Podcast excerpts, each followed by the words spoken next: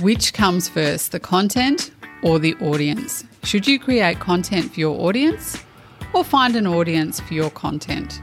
This dilemma feels a lot like the chicken and egg predicament that harks back to the ancient times.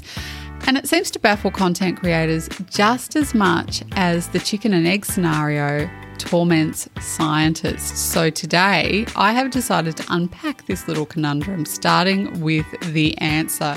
Well, my answer at least. Mike Hill, my co host on the Moonshine Moonshot YouTube series, and I disagree on the whole content before the audience, audience before the content debate. We even had our own little chicken and egg race, which you can watch on the companion YouTube episode if you want to check it out. But spoiler, the egg won. Full disclosure, it wasn't an official race. Check it out anyway, though, it might make you giggle. Back to the debate of the day. In Mike's words, you really need to find an audience for your content rather than the other way around. But in my opinion, and it's only my opinion, it is the other way around. Your content has to come first. And I know this might come as a bit of a shock considering how much I carry on about knowing your audience.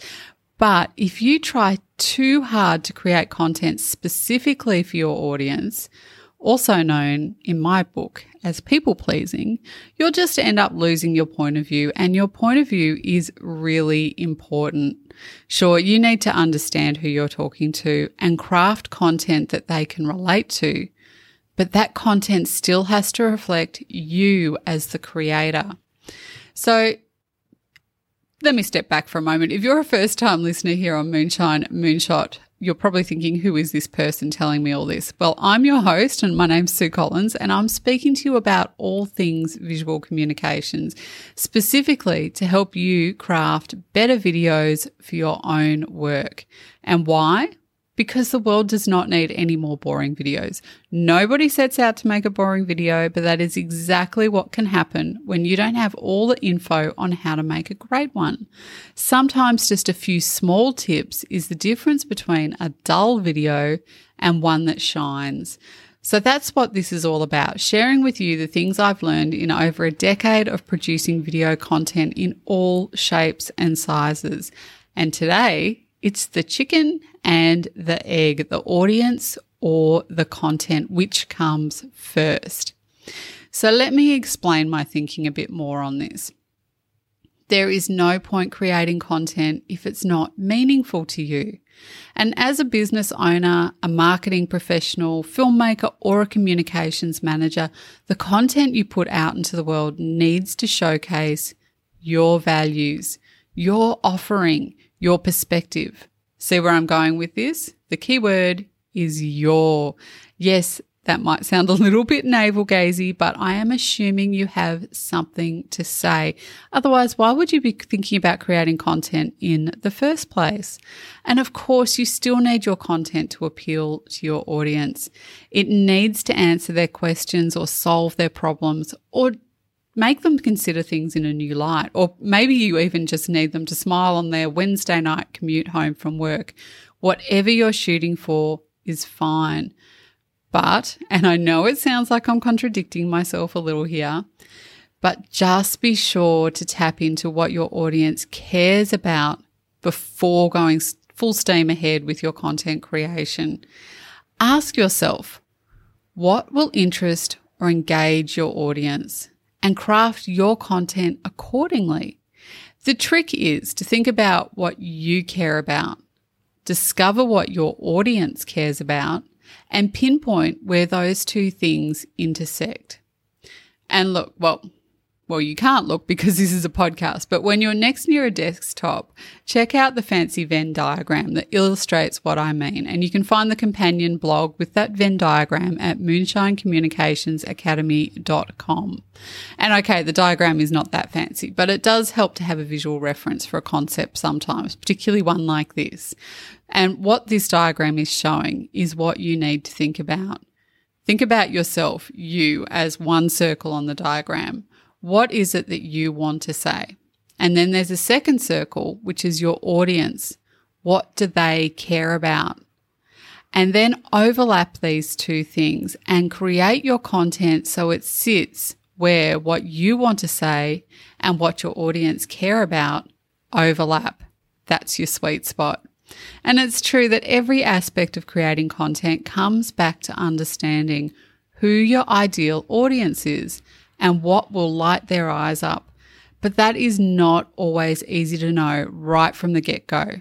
Sometimes you have to trial different types of content to see what your audience is resonating with and what they're responding to, and then you can iterate from there. And that is actually where analytics tools can come to the rescue. No matter if you're publishing a blog to your website, a video to YouTube, or a flashy image on Instagram, or possibly even a lengthy caption to Facebook, you will be able to see from the analytics on that platform if your audience is into it or simply clicking away. With intuitive tools like Facebook Insights, Google Analytics, YouTube Analytics, you can easily identify what type of content your audience is responding to. You can also learn more about who they are, well, at a very surface level at least, with those demographic data sets that are provided by those analytics tools. Usually it's things like their age, geographical location, gender, or broad interests and you can do some investigative work on your own as well. Look at your social media following. What comments are you receiving? Who's sharing and liking your content? All of these insights will go a long way in helping you to understand if the content you're slogging over is resonating. And you might also want to take a look around you to see what your competitors are producing. Subscribe to their YouTube channels, follow them on Twitter, or sign up to their newsletters. You could even attend a seminar or a conference if they're running something. You know, we can all get out into the world again. Lockdowns are over. So go, be there in person. And it's not about copying or emulating them. And I want to be really clear about this. You want to be uniquely you, but you can learn a lot about what their audiences are responding to and if their audience is similar to your audience, that could be really useful. So observe what you learn, but keep doing your own thing. You can learn from what other competitors are doing, but use your unique perspective. Remember, your unique point of view is what will set you apart from all the other content producers out there, and there are a lot. So you're going to feel much more satisfied as a creator when you think about it this way.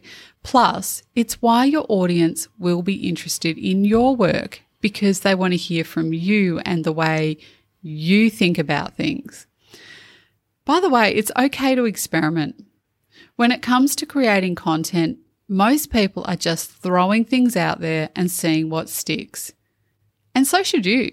So go on, experiment, play with different types of content or ways of expressing yourself.